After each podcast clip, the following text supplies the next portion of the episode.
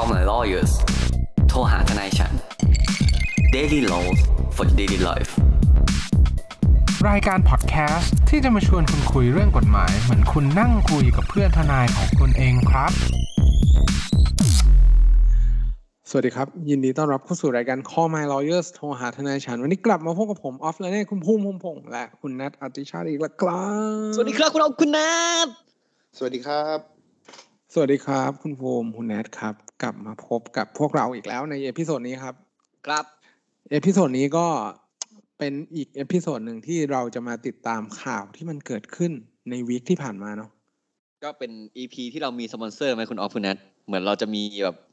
เอ่อผู้ขนส่งสินค้าอาหารทางแพลตฟอร์มอย่างเงี้ยสปอนเซอร์เราปะอืม ได้ครับ ถือว่าเราก็เปิดรับ เปิดรับสปอนเซอร์ในทุกช่องทางนะครับผมสั่งทุกวันเลยครับ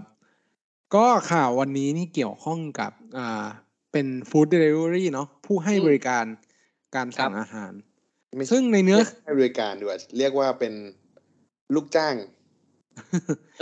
หรือว่าพนักงาน พนักงานของตัวฟู้ดเดลิเวอรี่เนาะก็ครับ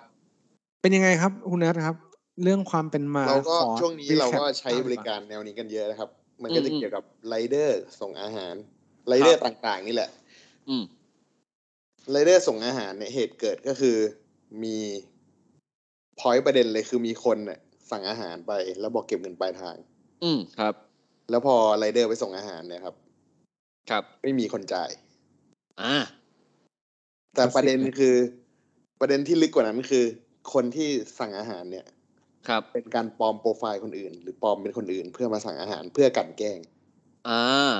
ก็คือว่าไม่ใช่เจ้าของจริงเหอะอยู่ดี แล้วก็สร้างแอดเคาท์ปลอมมาใช่ไหมสั่งอาหารไปส่งบ้านคนอื่น แล้วเขาทำทำไมคุณนัทเขาส่งเขาส่งอาหารทำไมเขาทำเพื่อกลั่นแกล้งเขาคือในความคิดเขากำลังตั้งแบบตั้งชื่อเพื่อตั้งชื่อเป็นแฟนใหม่ของของของแฟนที่เขาเลิกกันไปแล้วอะไรเงี้ยเหตุเกิดเอออะไรจากความรักครับครับ ก็คือแฟนเก่าเนี่ยหมั่นแฟนใหม่เพราะงั้นเถอะก็เลยสั่งไปมึงหาที่อยู่ได้ด้วยนะเออสั่งไปส่งนะสั่งไปสามรอบ รอบละเก้าร้อยใช่อ่าก็เป็นห่วงว่าแฟนใหม่จะไม่มีข้าวกิน ก็ให้เก็บเงินปลายทาง เรื่องนี้โชคดีตรงที่ไรเดอร์คนหนึ่งที่โดนหลอกเป็นเมียตำรวจครับ เป็นเมียตำรวจใหญ่ด้วย ใช่ยศถึงแบบนายพันเลยก็มีการแจ้งความใช่ไหมครับคุณนัทเออก็มีการแจ้งความไปบอกว่า เออ เนี่ย ฉันถูกหลอกนะ จาก account ปลอมก็อาจจะผิดพรบงพรบคอมกันไป อะ ซึ่งไอ้พรบคอมเนี่ยเราไม่พูดละ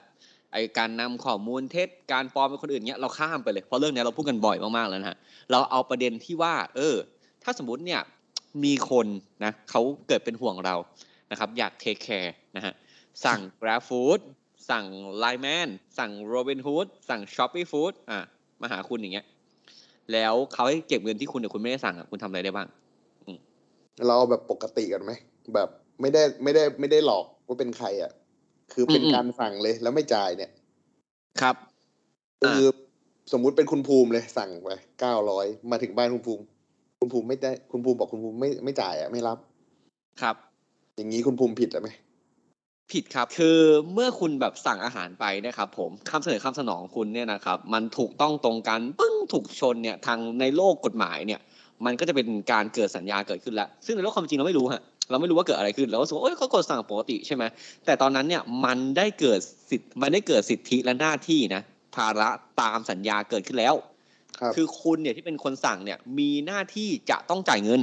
นะครับ ตามราคาที่คุณตกลงกันไว้ในแพลตฟอร์มนั้นๆ ส่วนคนที่เป็นคนขายเนี่ยนะฮะก็มีหน้าที่ต้องทำอาหารเนาะมีหน้าที่อาจจะคุณสั่งข้าวผัดนะฮะคุณเขาก็ต้องมีหน้าที่ผัดข้าวปุ๊บปั๊บปุ๊บปั๊บปุ๊บปั๊บเสร็จ แล้วก็เอาข้าวเนี่ยส่งให้ไรเดอร์ถูกไหม ไรเดอร์เนี่ยเขาก็จะหยิบอาหารอันนั้นเนี่ยก็ขับอ่ามาจะเป็นรถอะไรก็ตามเนี่ยมาส่งให้คุณ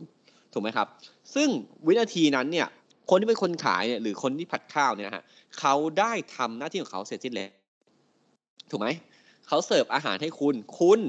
ที่เป็นผู้สั่งอาหารเนี่ยนะครับ ก็มีหน้าที่จะต้องชำระเงินตามนั้นครับนะครับ เมื่อผมสั่งเองใช่ไหมครับ ผมมีที่ต้องชำระเงินเอง แล้วผมไม่ได้ชำระเงินอย่างเงี้ยอะ ผมก็มีความรับผิดเนาะแต่เป็นแค่ความรับผิดทางแพ่งที่ก็อาจจะไปเรียกให้ต้องชำระการอะไรได้ในภายหลังเนี้ยครับ ครับ คือถ้าสมมุติเราพูดถึงเรื่องการคำเสนอคำสนองเนี่ย แล้วเรามาจับแบบเหมือนเอา เอาทฤษฎีกฎหมายมาจับเลยเนี่ย มันมีครับนิติกรรมเกิดขึ้นแล้ว แล้วเรากำลังจะบอกว่านิติกรรมแบบเนี้ยมันมีลักษณะเป็นสัญญาต่างตอบแทน อันนี้คือลึกอันนี้คือแบบเป็นแบบเนิร์ดคุยกันเนิร์ดกฎหมายคุยกันเลย ก็คือสัญญาต่างตอบแทน ไม่ใช่ครับเพียงแค่อ่าตัวแพลตฟอร์ม หรือว่าอืมตัวอ่าพนักงานที่เขาจะต้องจัดเตรียมอาหารแล้วมาส่งให้คุณตามที่อยู่ที่คุณให้ไปครับแต่คุณเองเนี่ยก็มีหน้าที่ในฐานะลูกหนี้ที่อ่าจะต้องชำระราคาค่าสินค้า เหมือนคุณไปซื้อของตามร้านสะดวกซื้อหรือว่าของจากตัวห้างห้างสรรพสินค้าอะไรอย่างเงี้ย คุณได้ของกลับมา เขามีหน้าที่ที่ต้องส่งมอบของให้คุณ คุณก็มีหน้าที่ที่จะต้องชำระราคาสินค้า ราคาอืมค่าบริการให้กับเขาเช่นเดียวกัน อันนี้คือครับผมต่างฝ่ายต่างเป็นลูกหนี้ ต่างฝ่ายต่างเป็นเจ้าหนี้ซึ่งกันและกันเออเออครับ อันนี้ก็คืออินอ่าในในทฤษฎีเนี่ย มันจะมีลักษณะแบบนี้ อืมซึ่งก็ตามที่คุณภูมิบอกครับ ว่ามันเกิดขึ้นบนอ่าเงื่อนไขทางแพ่ง ที่เป็นเรื่องเกี่ยวกับการชำระหนี้การอ่าปฏิบัติหน้าที่ตามสัญญา เพราะฉะนั้นแล้วเนี่ย ถ้าสมมุติว่าคุณเนี่ย มีหน้าที่ที่ต้องชำระเงิน แต่คุณไม่ครัชำบระ มันก็อืมจะเป็นอ่าคดีความทางแพ่งกันเข้าไป ซึ่งจริง ๆ แล้วด้วยมูลค่าเนี่ย เราไม่ได้อยากจะไปตัดสินว่าเฮ้ยมูลค่าน้อยแล้วมันไม่ใช่ ถ้าสมมติว่าเราพูดในทฤษฎีเนี่ย ไม่ว่ามูลค่ามันจะเท่าไหร่เนี่ย มันก็เป็นเรื่องเกี่ยวกับทางแพ่งทั้งนั้นแหละ อืม เพราะว่าครับมันก็มีลักษณะที่เกิดขึ้นหรือว่ามีทฤษฎีทางกฎหมายที่มานำมาใช้ปรับใช้ในในในเรื่องเนี้ยแบบเดียวกัน อืมเพราะว่าจริงๆแล้วเนี่ยถ้าคุณเคยดูแมทริกอะไม่ว่าคุณจะทำอะไรในโลกเนี้ยก็ตามอะครับในโลกในโลกความเป็นจริงก็ตาม ไอ้โลกเสมือนข้างล่างเนี่ยในโลกทางกฎหมายอะมันเกิดแบบทฤษฎีกฎหมายขึ้นเยอะมากเลยเว้ยมันจะเกิดขึ้นจนคุณแบบเฮ้ย มันขนาดนั้นเลยเหรอสิ่งที่ฉันทำลงไปเนี่ย มันเป็นที่ที่กฎหมายเหรออะ แต่อันเนี้ยเราพูดถึงประเด็นปกตินะฮะคุณสั่ง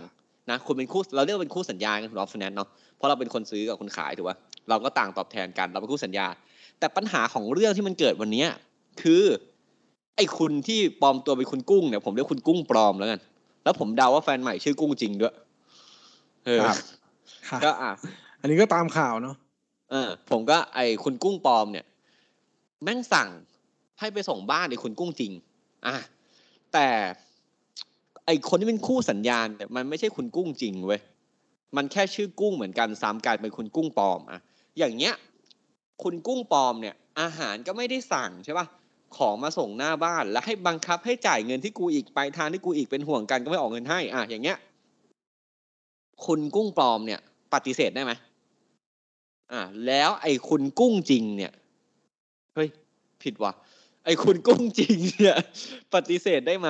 และไอ้คุณกุ้งปลอมเนี่ย มีความผิดอะไรหรือเปล่า แจ้งความได้หรือไม่ ไม่นับพรบคอมแล้วนะอืมคือต้องบอกงี้ครับว่าในกรณีนี้เนี่ย มันจะมีบุคคลสามฝ่ายเข้ามาเกี่ยวข้อง ครับ ถ้าสมมุติว่าเรามองในมุมของความสัมพันธ์เนี่ย ความสัมพันธ์ระหว่างอ่าตัวแพลตฟอร์มกับตัวคนสั่งอาหารเนี่ย มันเกิดขึ้น เกิดขึ้นแล้วตอนตามตามที่คุณเนี่ยได้มีการ press ตัวไม่ได้มีการกดตกลงเพื่อสั่งอาหารไปก็อย่างที่คุณภูมิบอกมีคำเสนอส่งไป food platform บอกว่า อ่า โอเคจะจัดเตรียมอาหาร แม้อะว่าจะเป็นการส่งให้บุคคลที่สามหรือว่าบุคคลที่ไม่เกี่ยวข้องกับเรื่องเนี้ย ครับ ถ้าในกรณีนี้เนี่ย ตามสัญญาที่มันเกิดขึ้นเนี่ย คนที่เป็นคนสั่งเนี่ย เขามีหน้าที่ตามกฎหมายที่จะต้องชำระราคาค่าสินค้าหรือบริการนั้นน่ะ ให้กับตัวอ่าตัวแพลตฟอร์ม เพราะฉะนั้นแล้วเนี่ย คนที่ได้รับอาหารที่เป็นคนที่โดนกลันแกล้งเนี่ย ไม่มีครับหน้าที่ที่จะต้องชำระเงินค่าอาหารใด ๆ เลย เพราะไม่ได้เกี่ยวข้องกับเรื่องนี้ อืมครับ แต่เอาจริงๆแล้วเนี่ย คือเวลาเราสั่งอาหารอะถ้ามันเราไม่ได้โน้ตบอกใช่ป่ะว่าแบบให้วางไว้ในที่ที่หนึ่งอะไรเงี้ยหรือให้กด กริ่งหรือแขวนไว้หน้าบ้านหรืออะไรเงี้ยจริงๆแล้วคนที่เขาเป็น Grab Bike เนี่ย คนที่เขาเป็นไรเดอร์เนี่ยเขาไม่มีทางรู้ได้เลยนะว่าส่งให้ใคร ครับ ถูกปะอืมถูกถูกไหมคือในมุมเนี้ย ไอคนที่เป็นคนรับเนี่ยไอคุณกุ้งจริงเนี่ยปฏิเสธได้ถูกปะครับผมใช่ ก็คือปฏิเสธเพราะเราไม่ได้เกี่ยวข้องนี่แต่ถ้าสมมติว่าคุณกุ้งจริงเขารับเอาสินค้าเออเขารับแบบ เอ้าอ๋อข้าวมาส่งฉันเหรออะรับ รับเนี่ยต้องจ่ายเงินไหม ใช่คือคือต้องบอกงี้ครับว่าในลักษณะของสัญญาเนี่ย ถามผมในความเห็นส่วนตัวแล้วกัน คือคุณกุ้งจริงเนี่ย ไม่มีหน้าที่ที่จะต้องรับผิดชอบในส่วนของค่าอาหารใด ๆ เลย เพราะหนึ่งไม่ได้เป็นคนสั่ง ถึงแม้ว่าจะรับชำระหนี้จากตัว food platform หรือว่าจากแพลตฟอร์มมาเนี่ย ถ้าถามผมผมจะคิดว่าคุณกุ้งจริงเนี่ย รับอาหารได้โดยที่ไม่ต้องจ่ายเงิน แต่ในความเป็นจริงเนี่ย มันสามารถทำแบบนั้นได้หรือเปล่า เออ แต่ผมต้องบอกว่าเวลาเราสั่งอาหารนะคุณออฟเราไม่ได้เราไม่ได้บอกไงว่าเราส่งให้ใคร ถูกปะครับ ครับแปลแปลว่าถ้าคุณออฟจะบอกว่าเฮ้ยมันมีบุคคลภายนอกที่มารับประโยชน์อันเนี้ยถ้าสัญญาระบุไว้ว่าโอเค เรามองว่าคุณกุ้งจริงบุบุคคลภายนอกถูกปะครับหรือว่าคนรับประโยชน์จากอันเนี้ยมันก็ไม่ได้ถูกไหมเพราะเพราะว่า เวลาเราสั่ง Grab อะเราบอกว่าเออมาส่งบ้านหลังนี้ อืมครัเราบเราไม่ได้บอกว่ามาส่งให้ใครถูกปะครับใช่ใช่แปลว่าถ้าสมมติคุณกุ้งจริงแม่งเกิดมาเทคแบบรับของไปอย่างเงี้ยมันจะมันจะถือว่า มันจะถือว่าเป็นตัวแทนของคนนั้นที่สั่งต้องจ่ายเงินปะเพราะเขาเขาไม่รู้ว่าส่งใครนะอันนี้กลับกันนะ เว้นแต่ว่าเขาบอกเขาเขียนโน้ตมา อืมถูกถูกคือปะคือกำลังจะบอกว่าการรับการรับอาหารแทนเนี่ย ก็ถือว่าเป็นการกระทำการแทนหรือเปล่า มันอาจจะถูกตีความได้ว่า โอเค คุณยอมรับไว้โดยปริยายตามตามตามตามสัญญาแล้ว เพราะฉะนั้นแล้วเนี่ย คุณอาจจะมีหน้าที่ที่จะต้องชำระราคาค่าสินค้า แทนบุคคลที่เป็นคนสั่งหรือเปล่า ซึ่งในเคสปกติอะหมายความว่าในเคสที่ไม่ได้เป็นการหลอกลวงแล้วกัน ก็จะอ่ามีมีเหตุการณ์แบบเนี้ยเกิดขึ้นเยอะอย่างเช่น คุณสั่งอาหารให้พ่อแม่ที่กด food platform ไม่เป็น แล้วพ่อแม่ก็อ่าอ่าอ่ายินยอมรับอาหารพร้อมกับการจ่ายเงิน เรื่องนี้ก็จะจบง่าย ๆแบบที่ไม่มีอ่าใด ๆ เกิดขึ้น แต่ว่าประเด็นของเรื่องเนี้ยมันอยู่ตรงที่ว่าไอ้คำสั่งอันนั้นนะมันเป็นคำสั่งที่เกิดขึ้นจากการกลั่นแกล้งไงอืมซึ่งถ้าผมเป็นคุณกุ้งจริง ผมก็จะยืนยันแล้วก็ไม่รับอาหารน่าจะเป็นวิธีที่ปลอดภัยที่สุดสำหรับสำหรับบุคคลที่เจอสถานการณ์แบบนี้ เพราะหนึ่งคุณไม่ได้รับของเข้ามา โดยที่ไม่ชำระสินราคาค่าสินค้าสองก็คือ คุณไม่ได้เป็นคนสั่งตั้งแต่แรก คุณไม่ได้เกี่ยวข้องกับเรื่องนี้ตั้งแต่แรกเลย อืม แต่แต่ถ้าสมมติว่าอยากกินจริง ๆ เนี่ยก็ต้องจ่ายถูกปะใช่คือยังไงครับคุณภูมิคือคุณภูมิกำลังจะบอกว่า อ่าฟู้ดแพลตฟอร์มมารอหน้าบ้านเสร็จปุ๊บแล้วคุณภูมิก็เห็นว่าในถุง เออ มันได้อะ คือแบบไก่กำลัทงอดหิวไก่ทอดผู้พัน เออกำลังหิวพอดีก็ไหนๆก็ไหนๆก็นั่นแล้ว แล้วก็เอาเลยอืมอะไรอย่างเงี้ยมันก็เป็นเรื่องของการชำระหนี้อื่น ๆไปก็เท่านั้นไม่ได้มีปัญหาอะไร ผมขอเป็นเด็กจินได้ปะเมื่อกี้ผมเพิ่งนึกออก ผมนึกถึงอีพีที่แล้วคุณแนทพูดถึงโคนัน สมมติเนี่ยอะ ผมเนี่ยอะสมมติสมมติผมมีมีอ่าคนหนึ่งผมรู้จักแล้วผมหมั่นไส้มากมากๆเลยเว้ยเออแล้วผมรู้ว่ามันเป็นโรคภูมิแพ้หนึ่งสองสามสี่แบบแพ้อาหารประเภทเนี้ยอะสมมติแพ้ถั่วแล้วกันนะผมแม่งก็สั่งอาหารที่ผสมถั่วไปแล้วเนียนมากเว้ยไปให้มัน อ่า จ่ายตังค์ให้เสร็จสับเลย ซื้อให้ แล้วเขากินเว้ยแล้วแพ้ครับตายครับ อ่า อย่างเงี้ย มันมันมัน อันนี้คดีฆาตกรรมผ่านแกร็บอย่างเงี้ยผ่านอืมผ่านแกร็บแพนด้าแพนด้าคืออะไรเงี้ยถ้าสมมุติว่าในในเชิงของทฤษฎีเนี่ย อันเนี้ยมี innocent agent เข้ามาก็คือแบบเหมือน แบบเหมือนผู้ที่แบบเหมือนใช้คนอื่นเนี่ย เป็นเครื่องมือในการฆาตกรรมเลยนะคุณภูมิซึ่งมันจะเป็นลักษณะของลักษณะของแบบโห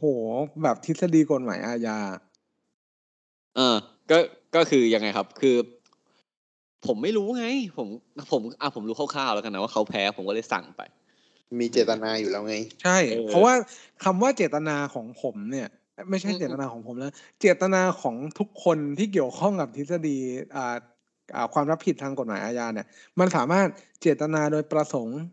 ต่อผลก็คือคุณตั้งใจที่จะให้เหตุการณ์นั้นมันเกิด หรือเล็งเห็น เล็งเห็นคือคาดหมายได้ว่า เวลาคุณภูมิกินอะไรบางอย่างไปอะ คุณภูมิจะแพ้และอาจจะมีอาการที่ทำให้ถึง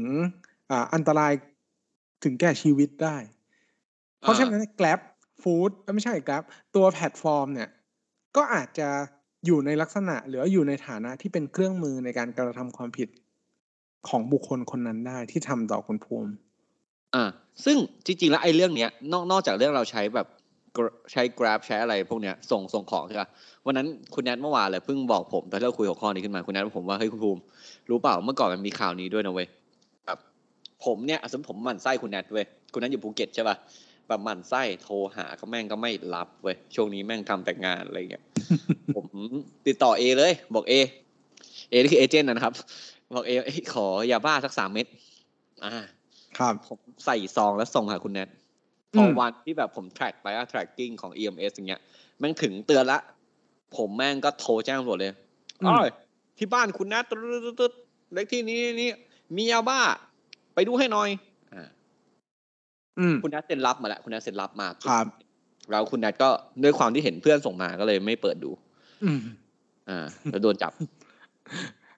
ถ้าคุณแนทยังมีเพื่อนแบบเซ็นนี้รับก็ได้ คนอื่นเซ็นก็ได้นะแบบ อ่าอ่า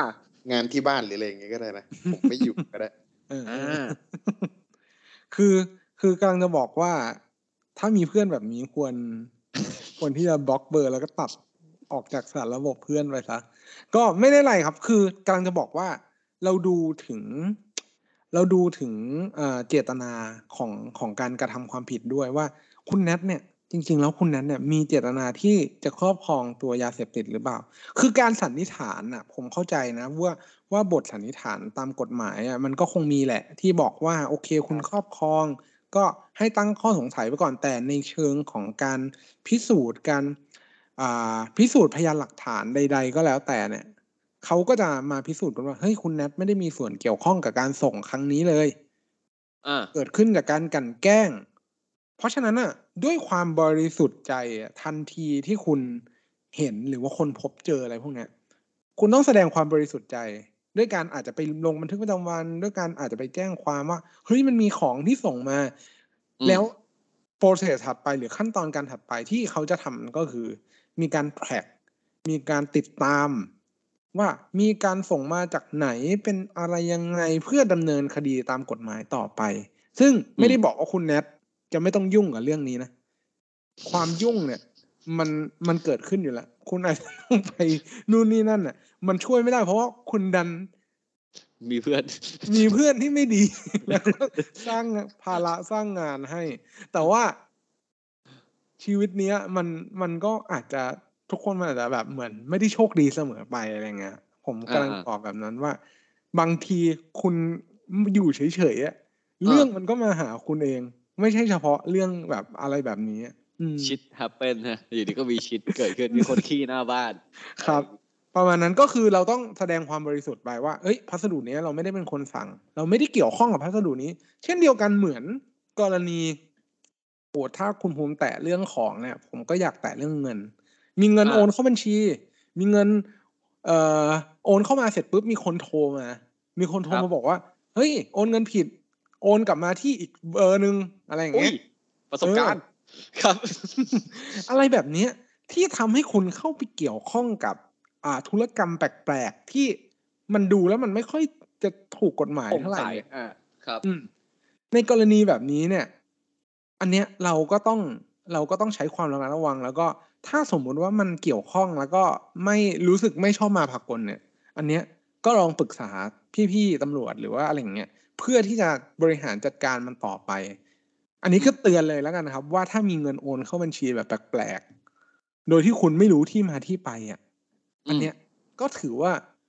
มีความเสี่ยงอ่าก็ที่ไม่จะทำใช่ให้ว่าคุณเข้าไปพัวพันในครับเรื่องบางเรื่องที่อาจจะเหมือนที่เหมือนที่คุณภูมิบอกว่า เรื่องบางเรื่องมันจะวิ่งมาหาคุณเอง โดยที่คุณอาจจะอยู่แค่เฉย เออแบบชิดแฮปเปนคือไม่ใช่ว่าเงินโอนเข้าดีใจๆใช้ด้วยกดเงินอะไรอย่างเงี้ยไม่ใช่อ่าผมต้องบอกนิดนึงครับ อันนี้เมื่อกี้ก็หลายหลายคนก็อาจจะเป็นห่วงพี่ไรเดอร์เนาะว่าพี่พี่ไรเดอร์เขาต้องแบบออกเงินรับเอ่อผิดชอบค่าอาหารหรือเปล่านะครับ เราต้องบอกว่าปลายทางโอเค พี่พี่ไรเดอร์เขาอาจจะไม่รับผิดชอบเรื่องเงินค่าอาหารหรอกนะครับ แต่กว่าเขาจะได้เงินคืนน่ะเนาะกว่าเขาเขาต้องเสียเวลาด้วยไง ถูกไหมใช่ครับ คือมเขาต้องวิ่งรถอาจจะเสียเวลาทำมาหากินเขาอะไรเงี้ยบางอืมครั้งเนี่ยโอเคคุณอาจจะมองว่าเขาไม่ได้เสียหายอะแต่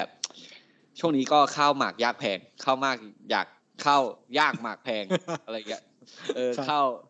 ข้าวแพงอะข้าวยากหมากน้ำมันแพงถูกเอแล้วอครับน้ำมันก็แพงนั่นแหละ นั่นแหละครับ ก็อืมครับสงสารที่พี่ไรเดอร์เขาด้วยเพราะเขาว่าขับรถนะครับ ถ้าคุณจะสั่งอาหารไปเซอร์ไพรส์ใครอะไรเงี้ยอย่าเสือกเลือกเก็บเงินปลายทาง นะครับ ไม่ไม่ผมผมผม ผมว่าผมแนะนำแบบนี้ดีกว่าว่า บางอย่างอะ ถ้ามันอืมเป็นอาหารที่ต้องมีการสำรองจ่ายในมูลค่าสูงอะ ครับครับ เราต้องอาจจะต้องเหมือนเห็นใจเขานิดนึงว่าโหคุณสั่งอาหารสามพันแล้วคุณบอกเก็บปลายทางอะ คือแบบคือคืออันนี้อันนี้แล้วแต่วิจารณญาณแล้วก็การปฏิบัติของแต่ละคนอะ คือผมก็กำลังคิดอยู่ว่า ถ้าสมมุติว่ามันเป็นอาหารที่ค่อนข้างแพงอะมันมัน มีมันมีช่องทางการชำระเงินเยอะที่อาจเยอะแยะที่อาจจะไม่ใช่แบบ ต้องไปเดือดร้อนทางทางพี่พีเลอร์เราก็ช่วยเหลือกันว่าโอเค อาจจะตัดผ่านบัตรเครดิตหรืออะไรแบบนี้ แต่ผมไม่ได้บัตรเครดิตคุณออฟเอาทำไงอะสมมติผมไม่มีเครดิตอันนี้ก็สแกนอันนี้ผจ่ายมมันมันอย่างมันมีแพลตฟอร์มของโรบินฮูดอย่างเงี้ย ก็จะไม่อ่ามีมีการปลายทาง ครับ มีแค่ตัดบัตรเครดิตกับ SCB Easy เข้าแอปเลย ก็คือกดอ่าปุ๊บมันเด้งเข้าแอปจ่ายจ่ายเสร็จ อืมออเดอร์ถึง match อืมอืมก็คือดีนะยังไงก็เก็บเงินก่อนอืมอืมซึ่งซึ่งผมเข้าใจว่าน่าจะเพิ่มแบบความปลอดภัยในการให้บริการด้วยว่า เออ อย่างน้อยอาหารเนี้ยได้มีการชำระเงินเรียบร้อยแล้ว คนล้วนปลอดภัย ใช่ทั้งคนกลางอืมไรเดอร์ ผู้บริโภคอืมครับแต่คนที่ปลอดภัยที่สุดคือคนทางแพลตฟอร์มครับได้เงินแน่นอนใช่ป่ะครับ ครับนั่นแหละครับ ก็ ทีนี้คุณรู้จักทนายคุณแล้วนะครับผมว่าการที่คุณจะสั่งอาหารไปให้ใครหรือสั่งไปแล้วแบบคุณไม่ยอมจ่ายเงินให้เขาจ่ายเงินเนี่ยนะครับเขาไม่สิทธิปฏิเสธ แล้วไอ้คุณเนี่ยที่เป็นคนจ่ายเนี่ย ก็ต้องรับผิดชอบไม่ว่ายังไงก็ตาม เพราะอาหารมันทำมาแล้วสั่งเออคุณกดสั่งเนี่ย คุณต้องรับผิดชอบนะคุณไม่รับผิดชอบเนี่ยเดี๋ยวเขาฟ้องคุณเลยนะสั่งข้าวห้าสิบาทไม่จ่ายเงินครับ กินเหล้าไม่จ่ายตังค์ช่อโกงอาหาร เออ กินเสร็จ แดกฟรียังหัวเราะอีก นะครับ ไปแล้ว เชิญคุณออฟพูดเลย ก็หวังเป็นอย่างยิ่งว่าท่านผู้ฟังทุกท่านจะสนุกไปกับพวกเราใน episode นี้ หากท่านผู้ฟังท่านใดมีข้อสงสัยข้อเสนอแนะ สามารถติชมฝากหาพวกเรา Call My Lawyers ได้ที่เพจ Facebook YouTube หรือช่องทางที่ท่านรับฟังอยู่ในขณะนี้ครับสำหรับวันนี้ต้องขอลาไปก่อน สวัสดีครับ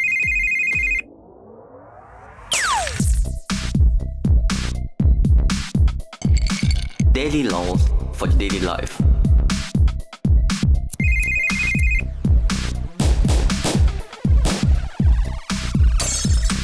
Daily laws for your daily life.